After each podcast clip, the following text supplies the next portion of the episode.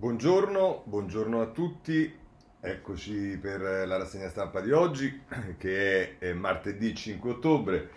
Beh, è inutile che vi dica che ovviamente le elezioni amministrative eh, monopolizzano non solo le prime pagine dei giornali, ma praticamente gli interi giornali. Cioè, per darvi un esempio, il Corriere della Sera eh, occupa 23 pagine. Eh, eh, a, se- a, seguire dalla prima eh, al tema elezioni. Eh, come la leggono i giornali? Mh, direi sostanzialmente in modo univoco, il Corriere della Sera, le città premiano il centrosinistra, il, la Repubblica, il crollo dei sovranisti, la stampa, caduta dei populisti, rivincita del PD, eh, il domani, eh, la pacchia è finita con la foto di Meloni e Salvini, eh, il giornale, occasione persa, il tempo è l'unico che difende ancora Michetti. Michetti chi? Il più votato a Roma. Sveglia centrodestra libero. Disfatta centrodestra il dubbio. Eh, le elezioni comunali hanno un solo vincitore, Draghi, il riformista, e il messaggero, titola su Roma, Michetti Gualtieri sfida a Roma. Il foglio, eh, città in rivolta contro il bla bla bla di Salvini e Meloni. Comuni vince il, segreta- il centro-sinistra, flop Movimento 5 Stelle, il sole 24 ore, svolta al centro, parentesi sinistra, l'avvenire. Eh, insomma, vedete che il tema è, è questo. Eh, I giornali, quello che non riportano perché eh, le cose sono cambiate nella notte, è che eh, Calenda è arrivato terzo e non quarto, cosa che invece tutti i giornali praticamente danno per scontato e invece sui giornali c'è la notizia che la lista civica di Calenda è la lista più votata a Roma con il, eh, quasi, il 18 mi pare rotto per rotti per cento eh, nelle, eh, nelle, preferenze che ha preso la lista, quindi mh, sopra Fratelli d'Italia, sopra il PD e via dicendo. E, mh, vediamo, allora io direi facciamo una cosa mh, che è la più semplice, sfogliamo le pagine con, eh, in diretta e poi vediamo le cose che può valere la pena di, eh, di leggere. Allora, cominciamo col Corriere della Sera, Milano, Napoli e Bologna, al centro-sinistra, Roma, Michetti avanti, Calabria al centro-destra, nella capitale restano fuori Raggio e Calenda il candidato PD in vantaggio a Torino, male la Lega e il Movimento 5 Stelle, crollo dell'affluenza. E a proposito dell'affluenza c'è un commento di Walter Veltroni, così la politica dei like ha sfibrato la partecipazione, l'esito del voto è chiaro e inequivoco, il centrosinistra ha vinto, la destra e i populisti hanno perso, ma i protagonisti della politica italiana dovrebbero onestamente riflettere su un dato che dovrebbe creare un allarme tra tutti, nessuno escluso, mi riferisco all'astensionismo, alla scelta consapevole compiuta da milioni di persone, specie nelle grandi città, di non partecipare alla principale forma di esercizio democratico, il voto. E conclude Veltroni, ma cosa pensa ma cosa pesa in questa scelta per me allarmante? Molte ragioni, come sempre in questi casi. Potrei dire in primo luogo la crisi della politica, intesa come ancoraggio ideale e programmatico ai valori forti, radicati nelle coscienze. La fanfara del superamento di destra e sinistra, lungi dal definire le moderne e non solo novecentesche differenze tra i due schieramenti, ha finito col demotivare milioni di persone, col farle partecipare alle cose della politica con spirito dello spettatore e non del cittadino attivo. La politica dei pollici su e giù, dei like, degli insulti reciproci, dell'immagine come fine, il populismo ha sfibrato, non certo rigenerato, la partecipazione. Questa fanfara ha fatto da alibi allo spettacolo imbarazzante di cui questa legislatura è stata teatro, di alleanze tra forze che avevano giurato ai propri elettori prima del voto di non allearsi mai con quelli con cui poi avrebbero condiviso candidamente governo e ministeri sempre contro qualcuno, non per qualcosa. C'è da sperare che la ripresa del bipolarismo aiuti a invertire questa tendenza. Il cittadino, usato, demotivato, non raggiunto da grandi progetti e da valori che li ispirano, decide di farsi da parte ma senza la partecipazione dei singoli la democrazia diventa fragile, la politica farebbe bene con serietà a discutere di questo oggi. Ora vedremo poi eh, anche tutta una serie di commenti che ci sono su questo. Mi permetterei di dire a Veltroni che eh, anche lui non aiuta generalizzando in questo modo, perché credo che eh, tutto si possa dire a Calenda tranne che non avesse un programma serio con, eh, anche con, eh, diciamo, ispirato da valori eh, di, di, rilievo e, e, quando tu generalizzi poi inevitabilmente non hai la capacità di distinguere tra vari candidati, magari perché ti torna comodo per fare un commento, però le cose eh, poi non funzionano, non, diciamo, non dai questo aiuto. Peraltro lasciatemi fare una considerazione in apertura. Eh, ovviamente i dati sono quelli che sono, vedremo poi come andranno i ballottaggi, ma eh, questo, questo, vento generale di eh, adesso abbiamo ripreso, abbiamo ricominciato tutto e via dicendo, quando tu hai un'affluenza alle urne del 50% e i conti li fai con il voto proporzionale e non li fai con il eh, voto assoluto, cioè quante persone sono andate a votare e ti hanno appoggiato, eh, poi appunto mh, magari ti illudi e fai dei passi falsi. Eh, faccio solo presente, ma soltanto perché diciamo eh, è, un, è, un, utile chiarimento, non perché mi riguarda, ma nel 2016 eh, io non, andai al ballottaggio e eh, presi 100.000 voti in più di quanti ne ha presi Gualtieri adesso e, e votarono mi pare il 58%, quindi poco più di quello che ha votato Gualtieri. Però, per carità, eh, poi bisogna vedere che cosa succede al ballottaggio. Va bene.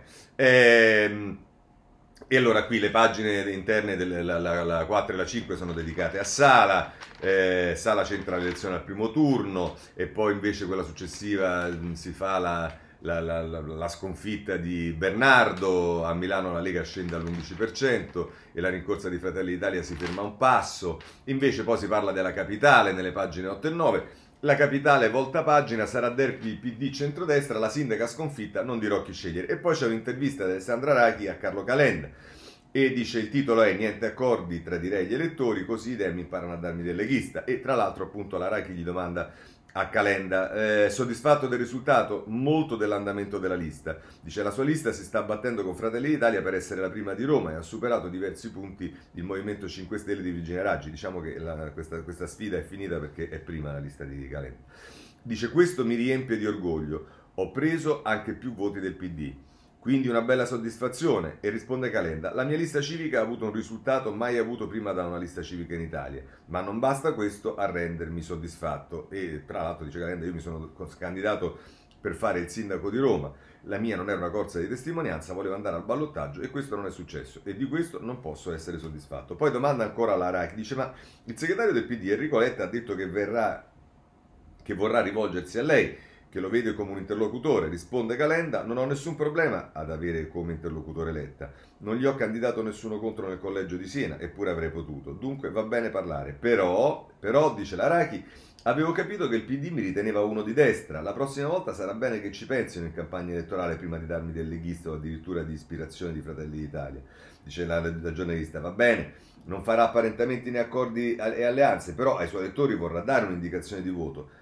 Dice Calenda, ci penserò nei prossimi giorni, non lo dico oggi. E comunque deve essere chiara una cosa, quale? La mia indicazione di voto sarà del tutto personale e non sarà della lista che rappresento. Così ehm, eh, Calenda. Poi si parla appunto di Michetti e Gualtieri, c'è Goffredo Buccini che a pagina 11 parla del capolinea Raggi, la sindaca assediata tra gaff e giravolte. Ci sono molti che dedicano spazio a un bilancio della, della Raggi. Eh, poi si parla di, ehm, eh, di Torino, crollo al Movimento 5 Stelle, lo russo in testa a sorpresa.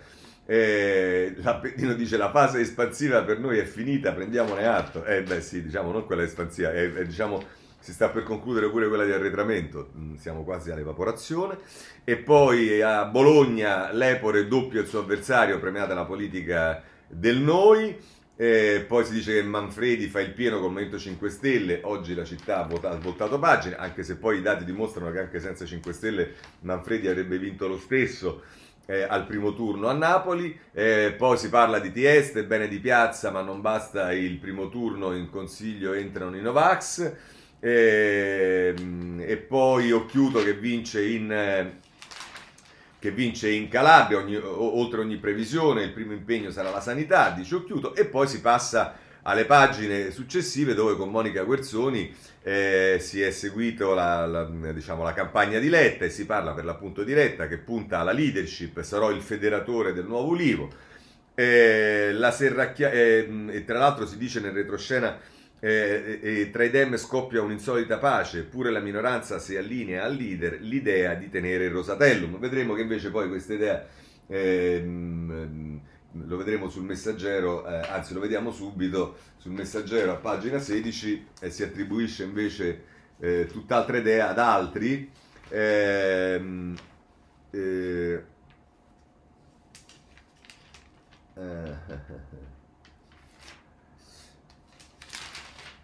eh, forse è meglio che lo cerchiamo dopo. Ehm, no, vabbè, lo vedremo dopo. Comunque, invece c'è chi dice che ci stanno, si sta lavorando per un, ehm, eh, per un proporzionale. E la Serracchiani dice una spinta all'intesa con il Movimento 5 Stelle. Andare alle urne? No, prima le riforme, dice la Serracchiani, che quindi ritorna a... Eh, come dire, a parlare della esigenza di portare avanti l'intesa con il Movimento 5 Stelle, nonostante diciamo, si sia dimostrato in questa tornata che il Movimento 5 Stelle è del tutto ininfluente nei risultati del Partito Democratico. Ecco, forse una domanda bisognerebbe farla e una, sport, una risposta bisognerebbe darsela, ma anche eh, Graziano Del Rio sull'avvenire, grande lavoro di Enrico, saggio continuare a collaborare con i 5 Stelle. Ecco, mi pare che diciamo, ci siano tutte le ehm, come dire, le, le, le ragioni e mh, le indicazioni per cui il progetto di coltivare un cantiere riformista, un'area riformista, non deve assolutamente, anzi diciamo alla luce del straordinario risultato di Calenda, che è vero che non è diventato sindaco, ma eh, credo che chi capisce di politica si rende conto della valenza e dell'importanza del risultato a Roma della candidatura Calenda, è che quel progetto non deve essere minimamente dismesso, ma anzi corroborato. Ecco. Va bene, andiamo avanti. Poi ci si occupa invece di Salvini e Meloni, a pagina 20 con di Salvini e la caduta della Lega. Abbiamo perso per demeriti nostri.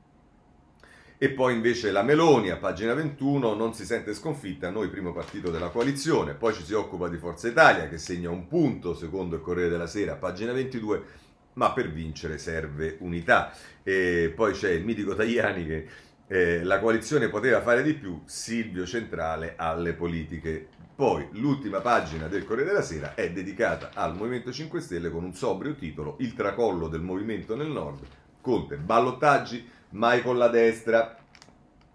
E poi eh, cioè, cioè, si riporta anche il post di Grillo, si fece l'impossibile, oggi serve il necessario. Vabbè, questo è il Corriere della Sera. Andiamo sulla eh, Repubblica, ehm, sulla Repubblica, ehm, nella pagina interna, vabbè, centro-sinistra avanti conquista le grandi città, tracollo a destra, eh, 5 stelle giù. Ehm, si riporta in questo articolo di Matteo Pucciarelli anche una dichiarazione di Renzi, noi di Italia Viva, importanti per la vittoria diretta a Siena, lo saremo anche a Roma. E poi c'è il primo retroscena e non è il solo in cui eh, si fa diciamo, un bilancio sul governo e dice Draghi convinto il governo può ripartire con più forza. È Tommaso Ciriaco che ci parla di questo retroscena.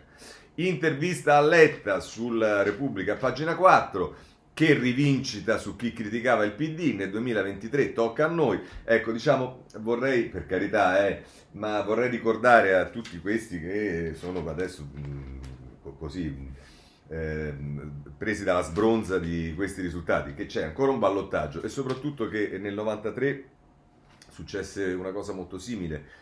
Ehm, Rutelli a Roma, Bassolino a Napoli, Bianco a Catania, ehm, non mi ricordo Torino, insomma, dopodiché arrivò Berlusconi nel 94 e la festa finì, quindi diciamo calma. Eh, se dovesse sintetizzare in due parole il risultato di oggi, quale userebbe, segretario Letta? Domanda Giovanna Vitale. Orgoglio e rivincita verso tutte le approssimazioni, le critiche e le polemiche di questi mesi. Oggi può nascere una nuova stagione politica e il nuovo Ulivo, un centrosinistra moderno e anche radicale nei comportamenti e nei temi, la dimostrazione che non esiste contrapposizione tra diritti sociali e diritti civili. La persona è una e si realizza nel lavoro come nella propria identità. Questa mi pare una risposta soprattutto a Prodi che eh, gli aveva detto insomma, Um, pagina 6, il crollo della Lega, a Milano e Torino si sgonfia l'ondata sovranista. Eh, poi invece c'è il retroscena eh, di Emanuele Lauria, ehm, eh, guerra di voti con Fratelli d'Italia e ora la linea Salvini finisce sotto processo. Il segretario ammette, perso sonoramente, l'ala di Giorgetti pronta a chiedere un cambio di passo. L'incubo è diventare il terzo partito. E ovviamente il primo partito è quello della Meloni, di cui si occupa a pagina 8 la Repubblica, arriva lo sboom, ma Meloni rilancia, Draghi al colle e subito al voto. Il sorpasso sulla Lega a Torino e Bologna non cancella la delusione per i numeri dimezzati rispetto ai sondaggi dell'ultimo anno. Eh, e vedremo. Ehm, poi eh, ci si occupa a pagina 11 delle 5 Stelle, Conte non ferma la discesa, Svolta Di Maio, col PD Casa Comune, sparito al nord, punito dove governava e fermo allo 10,8% a Napoli, il movimento salvato dalle alleanze con i Dem. L'ex premier dice questo è il tempo della semina e sugli schieramenti lavoriamo con le forze progressiste. Ah, c'è anche un'intervista indispensabile da non perdere al presidente della Camera Fico che dice premiata la mia linea, ora mai più con la destra. Vabbè. E, ehm, eh, e, poi si inizia a parlare eh, delle città, Michetti in testa a Roma, Gualtieri insegue, Grillini e Lega a pezzi.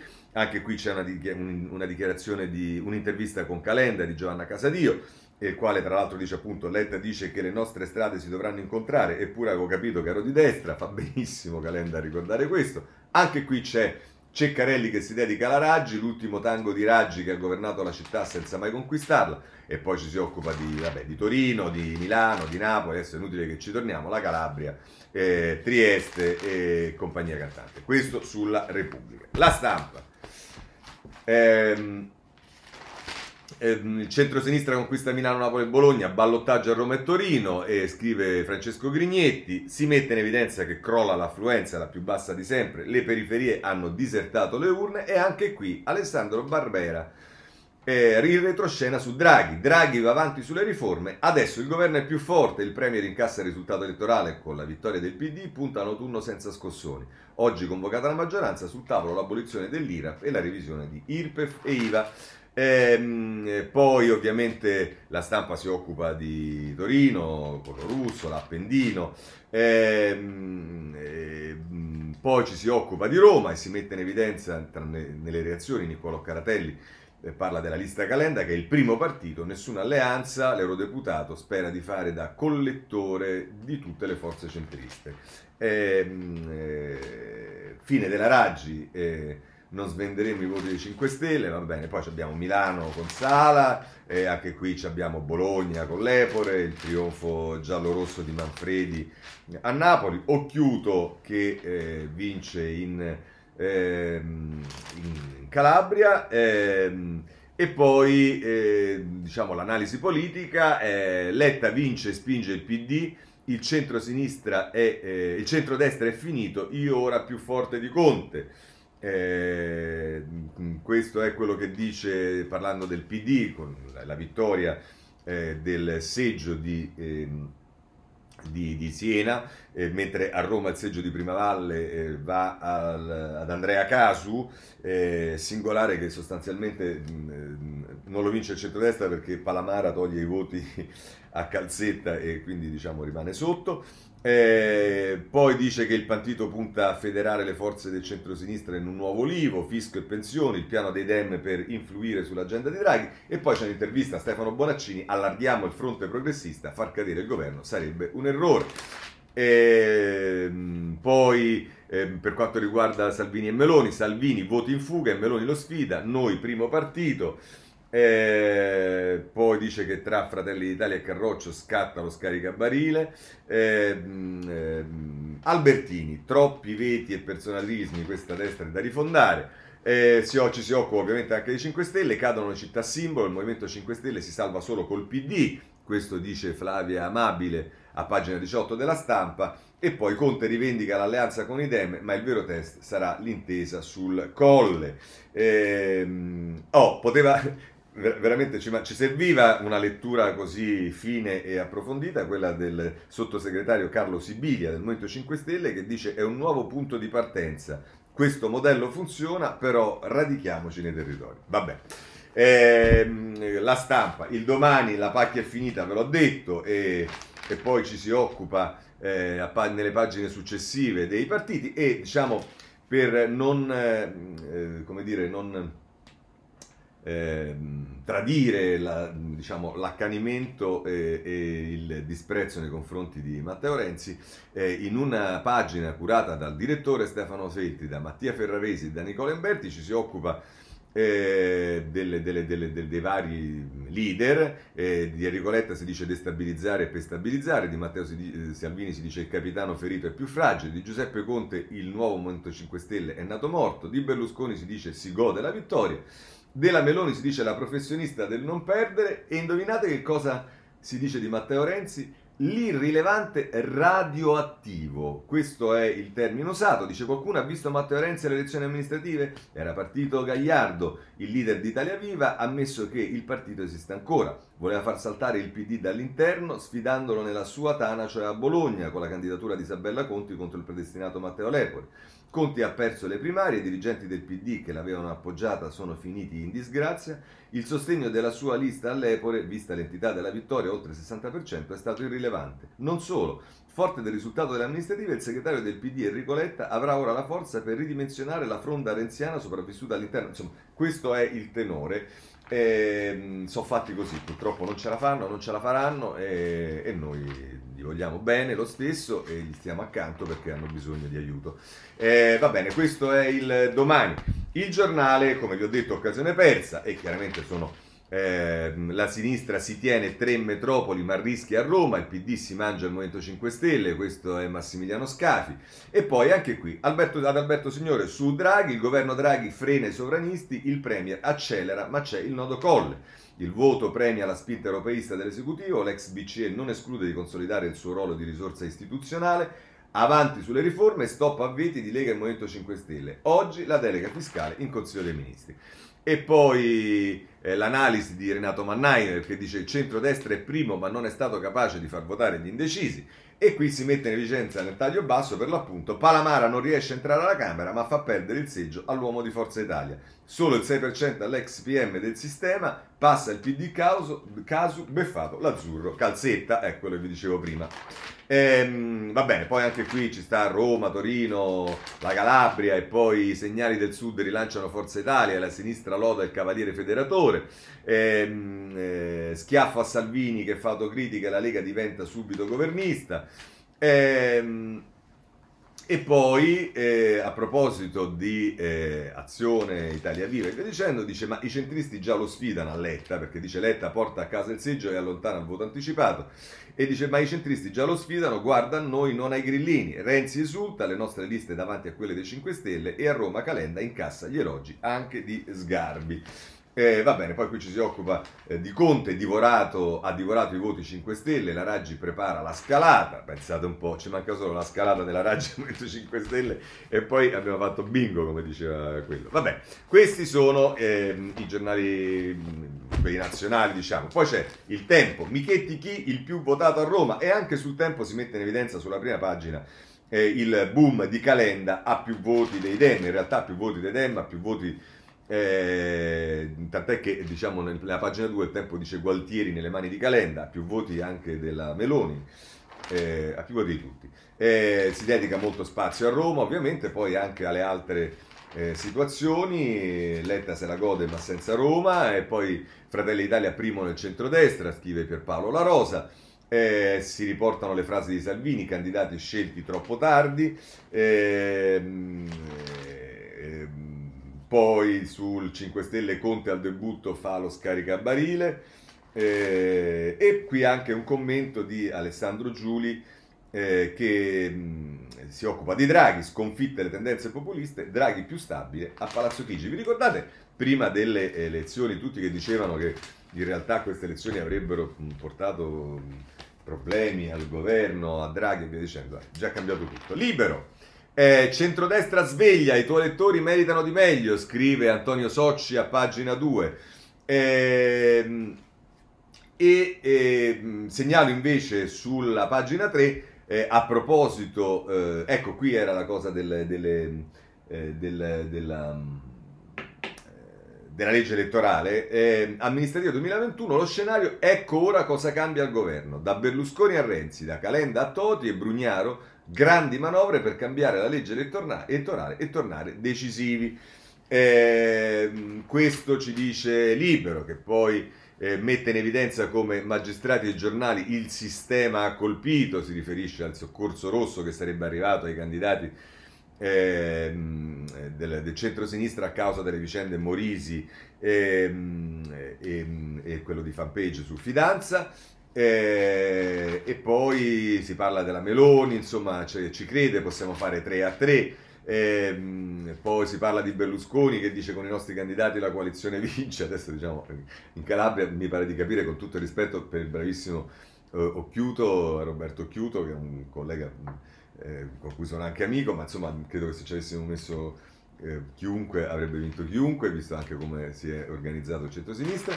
Va bene, e poi i grillini si riducono a ruota di scorta del PD, Francesco Specchia, pagina 10 di Libero, si mette in evidenza che Paragona da solo supera i pentastellati a Milano, e questo è anche vero. E poi a pagina 11 Iacometti, Letta si salva ma non ha meriti, come da pronostici Dem portano a casa Milano-Bologna il capoluogo campano sfruttando gli errori degli avversari. Eh, e poi invece Enrico Paoli nel taglio basso dice sorpresa Calenda diventa la spina nel fianco del PD. Eh, pagina 12 e la Raggi non c'è più, ora Michetti va a caccia dei voti di Calenda, Alessandro Giuli eh, si mette Calenda, tu, tutti lo vogliono, mm, sarà divertente vedere. Eh, effetto, effetto reddito grillino, vincono i giallorossi. Va bene, insomma, eh, addio 5 Stelle a Milano, insomma, questo è, è, è, libero. Il dubbio parla, come vi ho detto, della disfatta eh, del centrodestra eh, e dice più rossi che gialli l'alleanza regge, ma Letta è il nuovo leader, questo scrive Rocco Vazzana eh, sul dubbio. Ehm, eh, e, e, però ecco qui Paolo Delgado invece a proposito di Draghi dice ma il crollo del centrodestra non è una buona notizia per il governo Draghi. La rivalità tra Matteo Salvini e Giorgia Meloni ha provocato la disfatta e avrà pesanti conseguenze sulla stabilità politica dell'esecutivo. Vedete qui ognuno la legge a modo suo. Segnalo anche un'intervista a Fabrizio Cicchitto sul dubbio a pagina 4, candidati imbarazzanti, il flop del centrodestra, un risultato inevitabile. Riformista, ve l'ho detto, ehm, c'è anche diciamo, eh, la foto di quelli che ridono, Sala e Letta, di quelli che piangono ehm, Salvini e Raggi. Eh, c'è qui da segnalare un'intervista a Marco Bentivogli, caro Gualtieri, se vuoi vincere adesso apri a calenda, Roberto De Giovannangeli con l'intervista, dice destra senza candidati e senza idee, 5 Stelle disastrosi, per il PD una vittoria significativa, ora pensi a come trionfare nel 2023, non bisogna chiudersi, le coalizioni più larghe sono premiate. E tra l'altro, dice Bentivogli, l'area di disturbo dell'azione di governo è sempre più nell'angolo. Ora serve uno sforzo condiviso per costruire una forza e uno schieramento attorno all'agenda Draghi. E credo che Calenda sia una delle risorse più importanti per questa doppia finalità. Ecco, questo è quello che dice Bentivogli. Poi Claudia Fusani parla di affossati sovranisti 5 Stelle, il riscatto di Letta e Cavalieri. E poi si parla qui di Roma, Milano, anche qui, anche sul giornale, insomma le cose che abbiamo già visto. Eh, andiamo a vedere eh, da ultimo il messaggero. Eh, vabbè, però su Roma e le pagine successive sono tutte a Roma, Michetti e Gualtieri, eh, duello, poi eh, si occupa della Raggi, dai Flambus ai rifiuti, tramonta l'era Raggi, persi due elettori su tre. Calenda è il retroscena de- dedicato eh, su questo a pagina 5 del messaggero. Calenda già rilancia il mio tesoretto centrista per dividere PD e Movimento 5 Stelle. Il leader di azione dice proposte concrete che vanno oltre i concetti di sinistra e destra. Nel proporzionale è boom per la sua lista, al secondo turno non chiedo contropartite. Ehm, eh, vedremo poi che cosa succederà, eppure qui si parla ovviamente di Salvini che fa autocritica, della Meloni che vince il derby con la Lega, ehm, eh, e poi eh, qui si eh, riporta a pagina 9 una dichiarazione di Renzi che dice i dati dei seggi mostrano risultati molto buoni per i candidati sostenuti da Italia Viva. Sono felice soprattutto per i nostri candidati già eletti sindaci al primo turno. Lo scrive su Twitter leader Italia Viva Matteo Renzi e a chi ironizzava sui sondaggi faccio notare che quasi ovunque le nostre liste sono davanti ai 5 Stelle e spesso decisive per la vittoria dei candidati. Davvero una splendida giornata, avanti così, aggiunge Ettore Rosato, coordinatore nazionale di Italia Viva, invita a non dare troppo peso nazionale all'esito delle amministrative, sono risultati che premiano ottimi candidati sindaci, ma il centro-sinistra non vale ovunque questi numeri. Comunque, lo spazio al centro c'è, a prescindere, ma senza nostalgie. C'è un elettorato moderato che non si trova con la destra.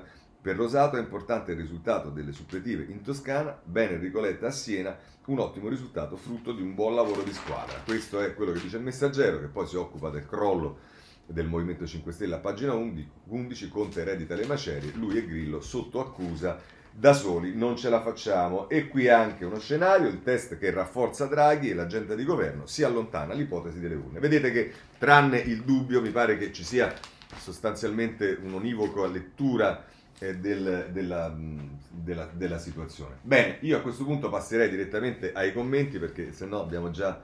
Eh, insomma, non siamo messi bene coi tempi, ecco, mettiamola così.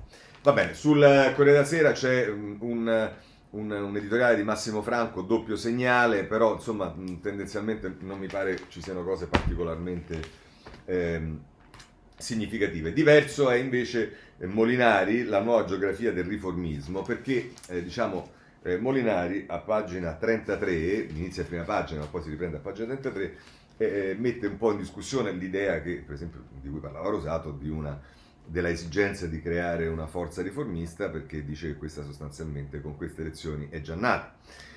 Dice il voto per le amministrative di oltre 12 milioni di italiani premia moderati e punisce ciò che resta dei sovranisti populisti, disegnando un paese che, soprattutto nelle grandi aree urbane, rispecchia sul territorio l'approccio pragmatico al governo che si impone dopo la pandemia. Il successo dei moderati ha soprattutto i colori del centro-sinistra, perché il PD di Enrico Letta, che ha presentato candidati capaci di essere inclusivi e aperti al cambiamento, interpretando la stagione della ripartenza dopo la pandemia, eh, eh, scusatemi, il successo dei moderati ha soprattutto, ah, soprattutto i colori del centro-sinistra, perché scusatemi, non ho male. A Bologna, Napoli e Milano la netta vittoria al primo turno è il frutto di tale scelta ed offre al centro-sinistra altrettante novità su cui costruire nei prossimi mesi. L'Epore rappresenta un modello di vasta coalizione, Manfredi interpreta la voglia di riscatto dal malgoverno e Sala incarna la volontà di portare l'ambiente in cima alla gente. Ma attenzione perché non è tutto, l'onda moderata spiega anche a Torino, spiega anche a Torino un ballottaggio fra due candidati, lo russo di centrosinistra e da Milano di centrodestra, in grado di contendersi qualsiasi tassello della città, come anche a Roma l'affermazione di Gualtieri e anche il buon risultato di Carlo Calenda senza contare la Calabria e il successo di un centrodestra targato Forza Italia. A perdere invece ciò che resta dello schieramento populista sovranista che cinque anni fa conquistò con i grillini Roma e Torino e tre anni fa vinse in maniera schiacciante le elezioni politiche generando il governo giallo-verde. Il Movimento 5 Stelle esce severamente battuto quasi ovunque perché la sua ricetta della decrescita felice ha impoverito le città che ha governato, peggiorando la qualità della vita dei cittadini, a cominciare dalle periferie che voleva premiare. Il centrodestra a trazione sovranista guidato dal tandem Salvini-Meloni viene umiliato a Milano, storica roccaforte del nord, affrontando ora un delicato ballottaggio a Roma in una cornice di risultati da Napoli in su talmente deboli da descrivere la de- diserzione di ampia parte del proprio elettorato tradizionale. A ben vedere, l'unica vera sorpresa del centrodestra è da Milano a Torino, un candidato scelto da Giorgetti e interprete di una versione moderata del centrodestra che è l'esatto opposto di chi nella Lega, come in Fratelli d'Italia, si batte contro il Green Pass, flirta con i Novax, sogna la rinascita etico-nazionale, ostacola l'integrazione dei migranti ed ha nei propri ranghi individui che si richiamano al peggio della nostra storia nazionale.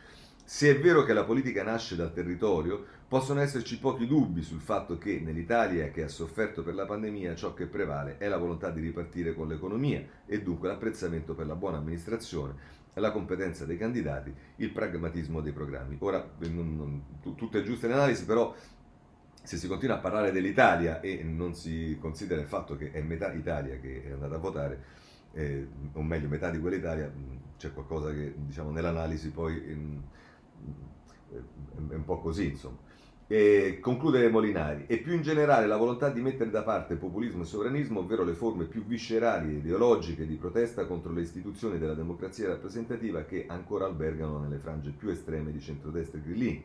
È lo spartiacque del Covid-19, con i suoi quasi 130.000 morti e profondi danni all'economia, ad avere cambiato le priorità dei cittadini, creando attorno alle iniziative del governo Draghi per la vaccinazione e per la ripresa un consenso vasto che attraversa i differenti schieramenti.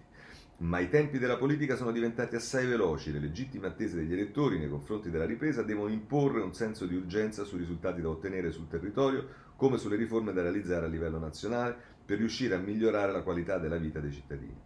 Perdere questa opportunità significherebbe regalare a populisti e sovranisti una seconda chance. Questo è quello che dice Molinari. Eh, ed è diciamo, un quadro generale, vedete, non si occupa delle cose.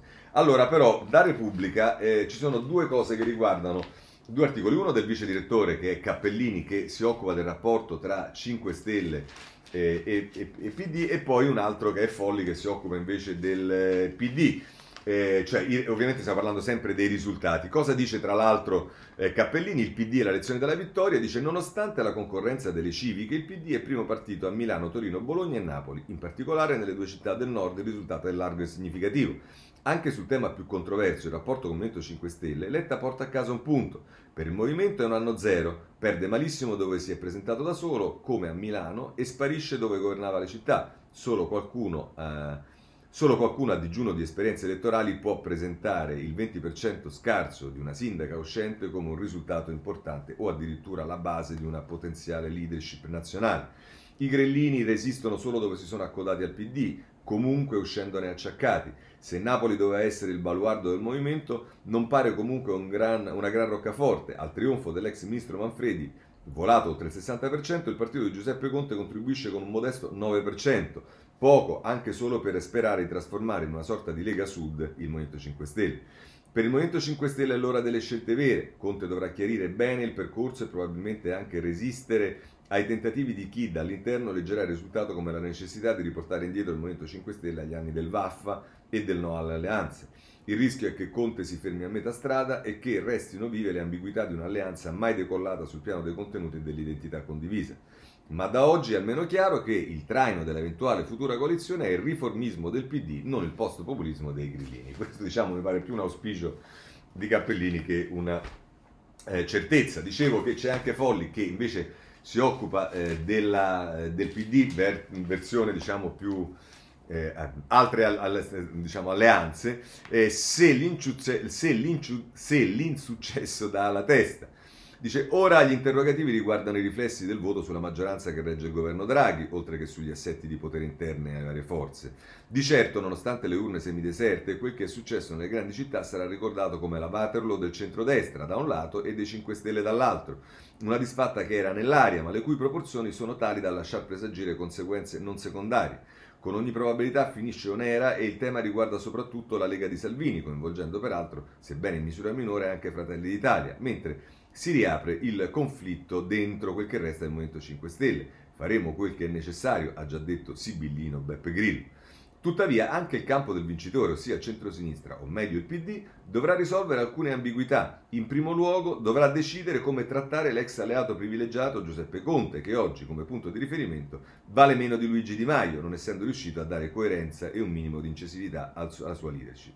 Non c'è dubbio, dice Folli, che il PD emerga sulle debolezze altrui come forza tranquilla, ma dovrà pure orientarsi prima o poi tra un'area centrista, chiamiamola così, in cerca di ruolo dopo il 18% non trascurabile di Calenda a Roma, e il vecchio patto con i populisti. Così la mette su Repubblica eh, Folli. Ma del rapporto, diciamo, eh, tra... Eh, PD e 5 Stelle sulla base del risultato elettorale si occupa anche la stampa con eh, Geremicca a pagina, ehm, eh, tarada, tarada, pagina 35 della stampa. Eh, ci andiamo subito, eccola qui. E scrive tra l'altro Geremicca, sottovalutare la forza del centrodestra infatti sarebbe esiziale, così come passata, ovviamente sto sintetizzando, eh, se no non ce la farei mai, Così come mh, passata la festa, sarebbe suicida non guardare dritto ai problemi che sono di fronte. E i problemi riguardano giusto la strategia annunciata per allargare il campo del centro-sinistra e il tormentato rapporto con il Movimento 5 Stelle. Partiamo da questo secondo punto. I dati elettorali infatti ci dicono che il rischio ora è quello di inseguire un soggetto politico e un alleato elettoralmente in via di estinzione. L'apertura ai 5 Stelle creò molte tensioni nel PD. Calenda ne uscì proprio in polemica con quella scelta. L'interrogativo è legittimo. È una strada che vale davvero la pena di perseguire? Il primo punto, l'allargamento del campo, diciamo così, è forse ancora più complicato. Oggi infatti il centro-sinistra è costituito in realtà dal PD e da quelli che erano nel PD, Bersani, Renzi, Calenda, Speranza. Si tratterebbe di dare il via, insomma, eh, no, scusate, il primo punto, l'allargamento del campo, eh, diciamo così, è forse ancora più complicato. Oggi, infatti, il centro-sinistra è costituito in realtà dal PD e da quelli che erano... Ah, va bene, ok. Si tratterebbe di dare il via, insomma, ad una sorta di complessa riunificazione, ma Bersani e Renzi sono diventati politicamente incompatibili, Renzi e Calenda lo sono per carattere, e dai questo carattere, e poi chissà che qualcuno di loro non stia già immaginando un nuovo partito di centro, pronto a stare di qua o di là. Certo sono questioni che si affrontano meglio dopo una vittoria, ma sono lì come macigni che ingombrano la strada. Ora, prima di tutto, viene la sfida per i ballottaggi, naturalmente, poi toccherà cominciare a lavorarci perché non è detto, come annuncia Letta, che il governo sia più forte e soprattutto che la legislatura finirà davvero nel 2023. Vabbè, questa è Geremicca. Tanto i giornalisti hanno un po' la tendenza di fare i segretari dei partiti, però insomma.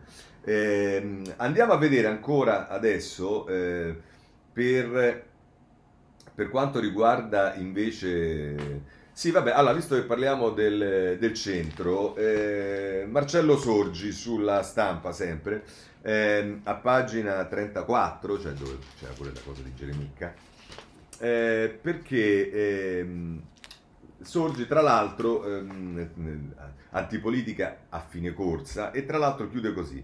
Nei commenti a caldo, man mano che le cifre si allineavano sulle tabelle, qualcuno ha voluto vedere nei risultati di ieri anche un premio a tutte le posizioni più moderate, anche a quelle del più illustre tra gli sconfitti, Calenda. È vero, ma da qui immaginare un rassemblement centrista in vista dell'elezione del Presidente della Repubblica ne corre. Sebbene sia molto probabile che lo stesso Calenda a Roma, per discutere di un eventuale, ma molto eventuale, quasi impossibile, appoggio a Gualtieri al secondo turno del 17 ottobre, ponga l'alternativa o con me o con i 5 Stelle. Questo tipo di trattative però avevano più significato quando ancora esistevano i partiti e i loro insediamenti. Eh, i, loca- I loro insediamenti locali erano solidi si ha un bel dire che la vittoria delle sindache grilline nel 2016 fu determinata dalla giravolta al secondo turno del centrodestra in favore dei 5 Stelle. La verità è che allora le spinte verso il cambiamento erano molto forti e provenivano da tutte le parti e le due candidate semisconosciute trionfarono perché seppero tendere le vele sfruttando le raffiche che spiravano a loro favore, salvo poi dimostrarsi inadeguate e ad amministrare. Ma Mai come nelle elezioni dei sindaci, infatti, il valore di una vittoria si misura sulla capacità degli eletti. Da oggi dunque comincia un'altra storia. L'unica certezza è che governare le grandi città è diventato ancora più difficile. Mi permetto di segnalare a Sorgi che se fosse vero quello che lui dice ci sarebbe stata una vittoria al primo turno schiacciante della Raggi. Segnalo che se non erro la Raggi al primo turno ha preso il 34% e il sottoscritto ha preso il 24% eh, sono andati a votare al ballottaggio meno elettori di quanti non sono andati a votare al primo turno e mi dispiace, ma è stata proprio diciamo, un voto della destra che è andato alla Raggi perché si voleva colpire Renzi bla bla bla, tutta la storia che sappiamo, ma è esattamente il contrario di quello che dice Sorgi. Va bene, ma questo lo dicono i dati, eh, non è che lo dico io. Eh, allora, eh, a questo punto abbiamo ancora però eh, da vedere come viene affrontata il centrodestra e qui lo vediamo dai giornali ovviamente del centrodestra che mi sembra siano quelli più o comunque più attenti al centrodestra. Comincerei con Minzolini sul giornale in prima pagina eh, che tra l'altro scrive un'occasione mancata ma anche un monito perché la coalizione non imparerà nulla da questa lezione alle elezioni politiche rischia di sbattere il muso. E l'insegnamento è semplice. Innanzitutto una coalizione ha senso se si dimostra unita. Una guerriglia continua per accaparrarsi una leadership tutta da verificare fa venire meno lo sforzo comune per vincere. È successo a Matteo Salvini e Giorgia Meloni che continuavano a litigare mentre il nemico era alle porte, casi Morisi e Fidanza. L'unità però non può essere di facciata, va verificata nei comportamenti a cominciare dalla scelta dei candidati. Prossima prova è il Quirinale. E qui c'è da fare una riflessione. La questione dei nomi non si risolve con la logica dell'SMS inviato dalla Meloni giorni fa a Salvini, caro Matteo, con i candidati civici non si va da nessuna parte. Il problema è più generale, riguarda il nuovo mood che attraversa il paese nel dopo Covid. I populisti sono in crisi, i grillini sono ai minimi termini i sovranisti destra non bastano per vincere. È tornata in voga la vecchia legge per cui in un sistema bipolare per imporsi il candidato deve essere rappresentativo del suo schieramento, ma nel contempo avere la capacità di pescare consensi in quell'avversario. In caso contrario rischi la sindrome Le Pen. Deve essere insomma una figura di confine tra i due poli, Reagan e Clinton negli Stati Uniti o Blair in Inghilterra. Pure da noi, al tempo del bipolarismo vero, hanno vinto solo Berlusconi e Prodi, due personalità moderate. Adesso che Berlusconi fosse moderato quando si contrapponeva a Prodi, bah. Eh, va bene. E, mh, mm, eh, dice, beh, gli altri, vedi Bersani, al massimo, vedi Bersani al massimo hanno strappato un pareggio. Oggi siamo tornati a ieri. Se nei discorsi di Sala cancelli la parola sinistra appare come un moderato e sempre per indicare personaggi di confine, se Giorgetti a Roma ha parlato bene di Calenda in campagna elettorale, all'epoca della scelta del candidato Calenda propose al centrodestra un ticket civico con Guido Bertolaso. Questi sono ora gli identici kit vincenti, civici o meno. Infine c'è la politica, di, la politica.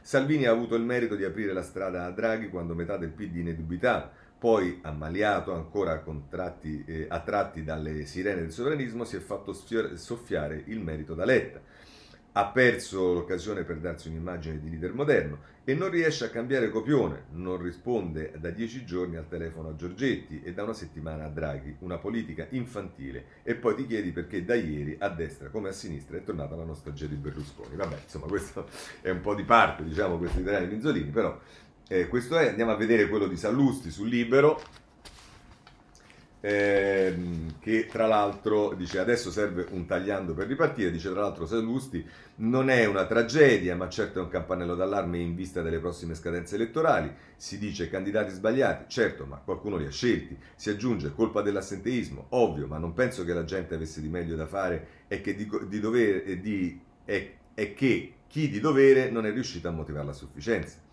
Gli agguati giudiziari e mediatici certo non hanno aiutato, ma il vero problema penso sia la babele di voci che alla lunga ha stordito gli elettori, a partire da quella sulla gestione del Covid, vaccini sì ma anche no, via libera al Green Pass ma, non, ma proprio non ci piace, eccetera eccetera.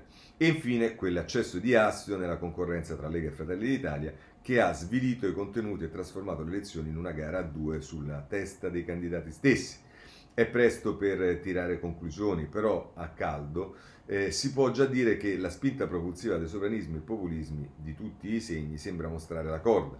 Lo dimostra il successo di Sala a Milano, primo sindaco ad essere eletto al primo turno, quello personale di Calenda a Roma. In generale la, sez- la sensazione è che nelle urne ha aleggiato un effetto Draghi, cioè voglia di una politica competente e autorevole. Il tracollo dei 5 Stelle, veri sconfitti di questa tornata, sta lì a dimostrarlo. Chiude così eh, Sallusti, immagino che per due settimane, cioè fino al ballottaggio, si lavori per salvare il salvabile a Roma, Torino e Trieste, ma poi servirà un tagliando. Gli elettori di centrodestra ci sono e non hanno tradito con altri partiti. Bisognerebbe spiegargli con chiarezza, fino a che, fino a che si è in tempo, che cosa è questa coalizione a doppia trazione, dove e con chi vuole andare. Operazione non semplice, ma non più rinviabile. Così eh, la mette la mette eh, Sallusti. E, mh, voglio segnalarvi ancora eh, sul messaggero.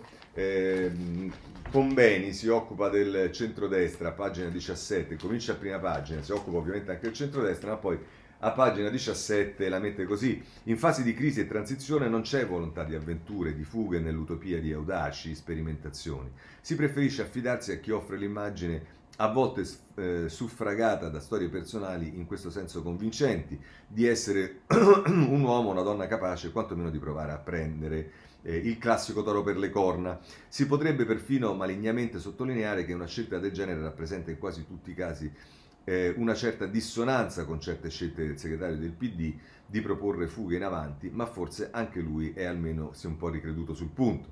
Ci sarebbe da chiedersi perché mai allora parte del PD eh, sia, eh, ci sia tanta voglia di tenersi stretta all'alleanza con il Movimento 5 Stelle, che non sembra così convinto della permanenza e del realismo nell'azione politica.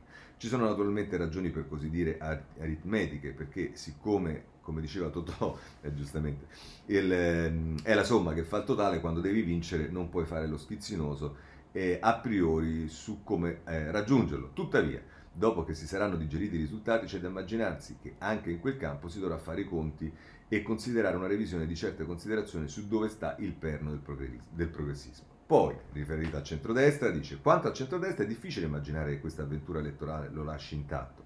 Forse la Meloni si comporterà come il vecchio PC dei suoi momenti meno felici, quando non aveva revisioni perché gli bastava, perché si, si beava eh, di considerarsi eh, una molto consistente minoranza che avrebbe avuto per sé il futuro pur non sapendo né quando né come.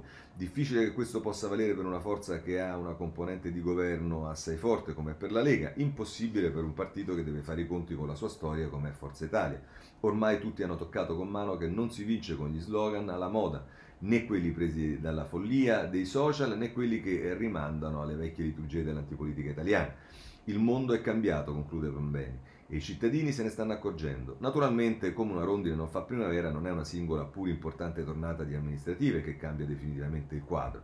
Però sono segnali importanti che sarà opportuno per tutte le forze politiche cogliere. Tanto da qui in avanti saranno continuamente chiamate a misurarsi con quel cambiamento epocale che hanno sottovalutato o hanno interpretato solo con fughe nella fantasia. Per di più perché a livello tanto nazionale quanto europeo, ad internazionale, tutto è in movimento. Questo sul messaggero. Segnalo ancora eh, Cerasa sul foglio, eh, città in rivolta contro il bla bla bla, l'abbiamo visto e tra l'altro scrive Cerasa. Eh, una sberla alla Lega di Matteo Salvini, uno sgambetto ai cugini di Orban di Giorgia Meloni, un ceffone al vecchio Movimento 5 Stelle, una carezza al PD di Enrico Letta, un sorriso alla Forza Italia del Cavaliere, un buffetto al centro di Carlo Calenda. Le amministrative, lo sappiamo, valgono quel che valgono e non sempre quello che succede nelle grandi città ha necessariamente un suo riflesso simmetrico a livello nazionale. I partiti che vincono nelle città è chiaro, non sempre vincono nelle regioni e i partiti che vincono nelle regioni non sempre sono quelli che poi si affermano nel resto del paese ma quando alcuni trend si mostrano con una certa sostan- costanza è inevitabile provare a trasformare un voto locale in un'elezione nazionale. E in questo caso i 12 milioni di italiani che tra domenica e lunedì sono andati a votare, e per realtà non erano 12 milioni se non sbaglio, o almeno, vabbè, questo sarà già fatto il, avrà già tolto la parte assentismi, va bene, eh, i sindaci di comuni importanti come Roma, Napoli, Milano, Torino e Bologna Trieste e di regioni importanti come la Calabria qualche indicazione interessante l'hanno offerta ancora prima di guardare tutto il girato. La prima indicazione gustosa riguarda il vero filo conduttore di queste elezioni, la rivolta grassa, sincera e fragorosa delle grandi città italiane contro il populismo. Direi che il 4 marzo del 2018 è stato finalmente cancellato e sarebbe troppo, ma la tentazione c'è. Va bene, poi qui si fa l'analisi di tutte le città e chiude così. Eh, dice Perdono dunque i candidati di destra più vicini a Meloni e Salvini, finisce la stagione delle famigerata rivoluzione grillina, eh, vincono a destra i candidati eh, più lontani da Meloni e Salvini e vincono a sinistra i candidati più a loro agio con una nuova stagione politica che il segretario del PD Enrico Letta eh, sarà eh, chiamato ad interpretare. Una stagione in cui l'alleanza rosso-gialla avrà un futuro a condizione che il PD riuscirà a costruire con il Movimento 5 Stelle un nuovo rapporto di forza finalizzato a togliere al grillismo la golden share della coalizione. Ci dicono questo le elezioni amministrative, ci dicono qualcosa sulla resilienza non scontata del centro-sinistra, ci dicono qualcosa sulla debolezza delle leadership di Meloni e Salvini, ci dicono qualcosa sul governo Draghi che beneficerà della non avanzata dei populismi, ci dicono qualcosa sul nostro Parlamento che è riuscito a rappresentare un moto antipopulista in atto nel Paese prima ancora che esso venisse certificato dalle elezioni. E ci dicono qualcosa di importante anche sull'elettorato di centrodestra che attraverso le amministrative ha lanciato un appello disperato alla sua classe dirigente. Morire populisti? Anche no, grazie.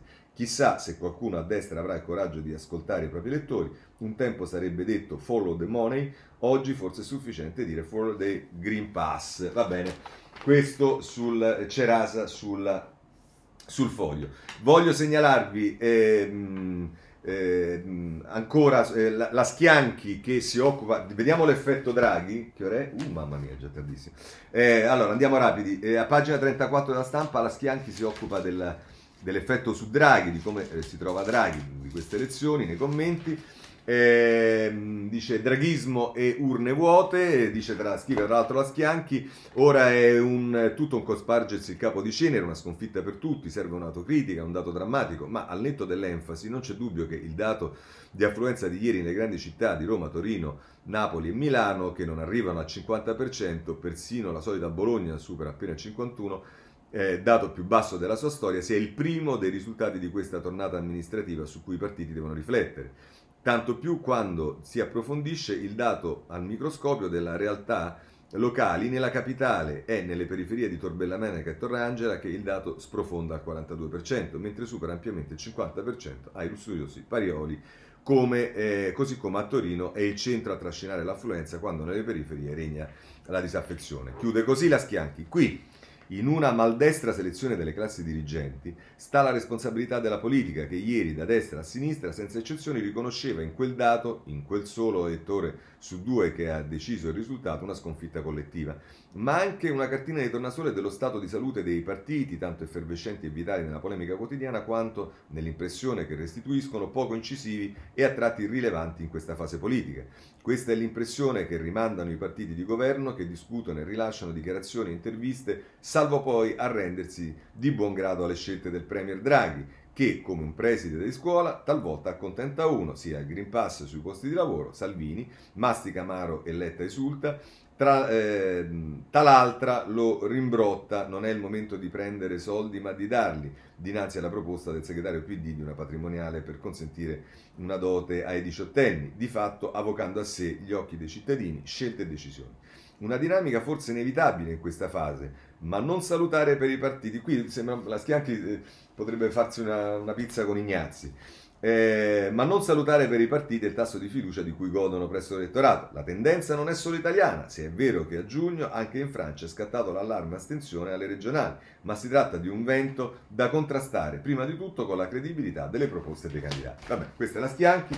Eh, a proposito di Draghi, eh, vi segnalo anche Sansonetti sul riformista in in prima pagina, eh, dice c'è un solo vincitore alle elezioni comunali, il suo nome è Draghi, Draghi Mario, professione Presidente del Consiglio. Ci si chiedeva nei giorni scorsi se il risultato del voto avrebbe avuto ripercussioni sulla politica nazionale, la risposta è sì, enormi ripercussioni. Gli elementi essenziali di questo voto, in attesa di poterli definire meglio quando si avranno notizie sulla distribuzione dei voti di lista, sono questi, i 5 Stelle perdono tutto quello che avevano conquistato cinque anni fa, cioè perdono le due grandi città che amministravano, Roma e Torino, e le perdono in modo rovinoso perché non si era mai visto un sindaco uscente restare sotto la soglia del 25% dei voti e non riuscire neppure a qualificarsi per il ballottaggio. Il centrodestra naufraga con risultati quasi umilianti come quello di Napoli, ma anche quello di Milano e quello di Bologna, e capisce che l'idea che la corsa verso le elezioni 2023 sia una passeggiata con un colpo di mano finale è un'idea del tutto infondata. Non solo, ma le uniche due dispute elettorali che vince, cioè Trieste e Calabria, le vince con candidati moderati e vicini a organici a Forza Italia. Salviniani e Meloniani spariti. A Torino, che resta l'unica sfida aperta, il candidato di centrodestra è quanto più lontano si possa immaginare del sovranismo. Chi può dire di avere vinto questa tornata, almeno nei sei capoluoghi di regione dove si votava, è il PD, che si accaparra al primo turno Bologna-Milano, anche Napoli e ipoteca Roma e Torino. Dove perde il PD? A parte Trieste, che era scontato, perde in Calabria, dove aveva stretto un patto con i 5 Stelle, evitando un proprio candidato forte. Per il resto il PD vince da solo a Milano, si piazza da solo a Torino e ipoteca da solo la vittoria di Roma. Quando dico da solo intendo dire senza i 5 Stelle. Diciamo pure che l'idea di un'alleanza strategica tra PD e 5 Stelle sia un po' sbriciolata. A questo punto è evidente che è assai improbabile immaginare una coalizione forte e unita in grado di sbaragliare il campo nel 2023 e poi governare. L'unica possibilità è di tenere in piedi il paese. Eh, l'unica possibilità di tenere in piedi il paese resta Draghi. E le urne hanno detto chiaro questo: i tre partiti che fanno la fronda a Draghi Due da dentro la coalizione Grillini e Salvinisti e uno da fuori, Fratelli d'Italia, sono gli sconfitti. I partiti più organicamente draghisti, PD e Forza Italia, portano a casa i risultati. Così eh, la mette Sansonetti. A questo punto ehm, vi segnalo a proposito di Draghi, anche oggi sforiamo un po', ma non è, è inevitabile, il domani con Stefano Feltri eh, che risulta- il, miglior risultato che Draghi poteva desiderare. Dice quando Sergio Mattarella ha incaricato Draghi di formare un governo è innescato un processo di evoluzione del sistema dei partiti i cui frutti si iniziano a vedere con queste elezioni amministrative.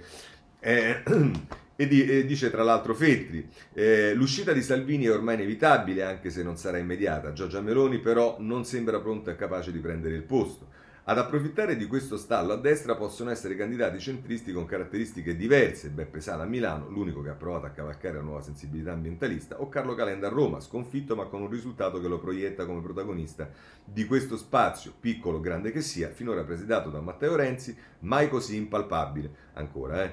Tutte buone notizie per Draghi e Mattarella. Il sostegno ai partiti di destra sarà forse maggioritario nel paese, ma nelle grandi città la combinazione PD-5 Stelle resiste. Chiude così, a questo PD i 5 Stelle sono utili, ma forse non indispensabili, cosa che rasserena tutti sul lato democratico perché è più facile stare in un'alleanza da leader eppure sul fronte pentastellato dove molti non hanno gradito l'impostazione di Giuseppe Conte. Ora è chiaro che l'ex Presidente del Consiglio non sarà mai il candidato premier della coalizione, ma solo l'amministratore del declino del movimento.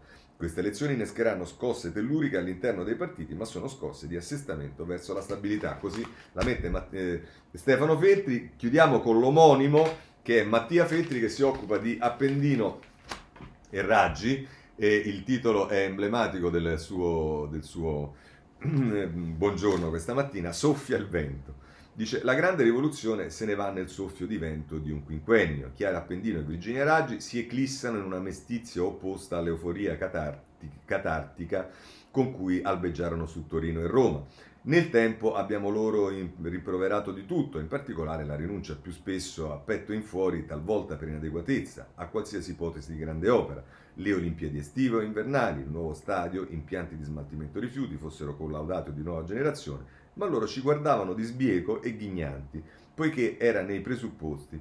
Le grandi opere, ecco il messaggio scalcagnato e affascinante, sono roba di grandi affari e dunque delle grandi ruberie.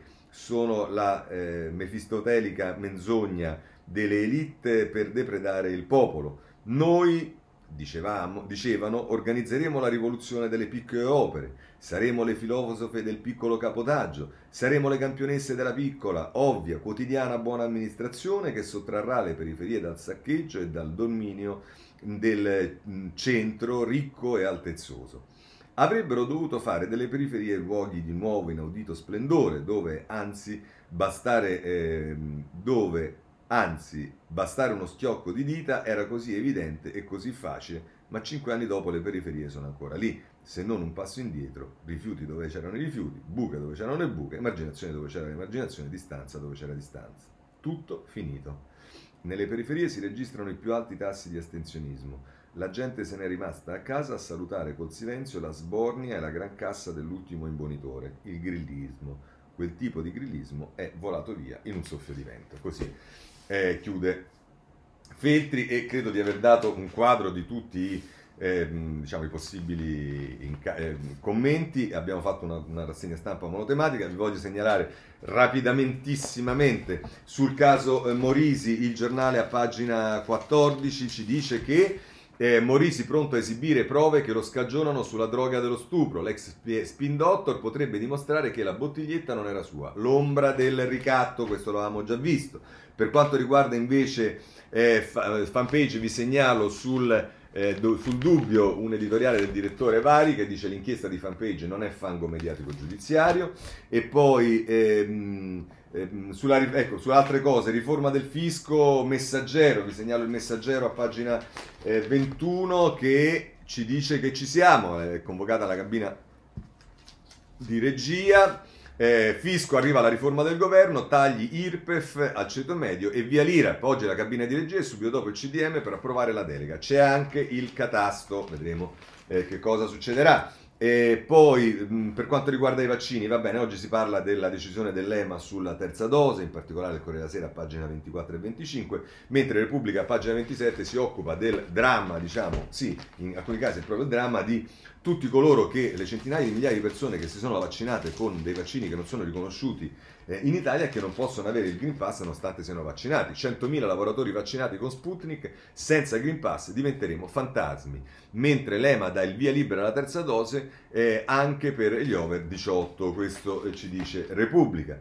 Eh, poi, eh, per quanto riguarda la giustizia, segnalo il dubbio che ci dà la notizia a pagina 9 che riprende il cammino il provvedimento sulla separazione delle carriere. Oggi dovrebbe essere il voto decisivo in Commissione Giustizia sul filo dei voti la sfida per separare le carriere dei giudici e dei PM, in riferimento alla proposta di legge delle Camere Penali che è una proposta di legge di iniziativa popolare. Per quanto riguarda il tema dei magistrati, in particolare i litigi sulla... Ehm, eh, sulla, sulla mh, sentenza Lucano, vi segnalo Luciano Capone sul foglio, i comizi di Scarpinato contro Consulta e Cedu e le parole di Magistratura Democratica su Lucano mostrano il dramma della giustizia politicizzata. E a proposito di questo voglio segnalarvi invece il riformista, pagina 6, eh, che vi ricordate che ieri l'avevo detto e faceva un po' ridere Caselli che diceva che, che era bellissimo vedere i, i magistrati che discutevano sulla sentenza Lucano e oggi Tiziana Maiolo scrive un articolo lite tra toghe su Lucano e Caselli è tutto contento. Secondo lui si passerebbe dall'interesse per le carriere alla discussione come se il sistema denunciato da Palamara non fosse questione che tocca tutta la magistratura. Il garantismo a dondolo così eh, la mette Tiziana Maiolo. Eh, poi, ehm, per quanto riguarda il tema dell'energia eh, dei rincari, si muove la la, la, l'Unione Europea, però ehm, con una serie di contraddizioni interne. Ehm, sulla Repubblica si parla del G20 dei centri studi, con una proposta che sarà fatta a Draghi, a Repubblica, pagina 23. poi su tutti i giornali si parla del Nobel della Medicina. Vi segnalo sulla stampa una bella fotografia dove si vede una carabiniera che ha sventato un suicidio eh, nel Bellunese, mi pare, seduta su un ponte mentre la persona si voleva buttare di sotto e stava già dall'altra parte del parapetto. Eh, e poi eh, Pandora Papers, ma vedrete che avremo, se ne parla su tutti i giornali, ma insomma avremo tempo di eh, parlarne ancora. Su tutti i giornali si parla del blackout che c'è stato ieri di Facebook con relativo WhatsApp, eccetera, eccetera. il ponte di ferro è andato a fuoco perché un fornellino, dal video si vede che prende fuoco a causa di un fornellino che è stato acceso eh, da chi ci stava sotto, il, il, il, i problemi serissimi in Liguria con le piogge torrenziali che ci sono state, anche questo trovate su tutti i giornali. Eh, se volete sul libro ci si occupa di Pungemon che eh, resta in Italia libero e poi invece sull'avvenire a pagina 10 si parla dei crimini che si stanno comprendo in Libia nei confronti degli immigrati. Abbiamo fatto tardissimo, vi chiedo scusa, ma oggi capirete che era una giornata particolare. Domani ci eh, ritorneremo nei ranghi. Buona giornata a tutti e se volete ci vediamo domani mattina.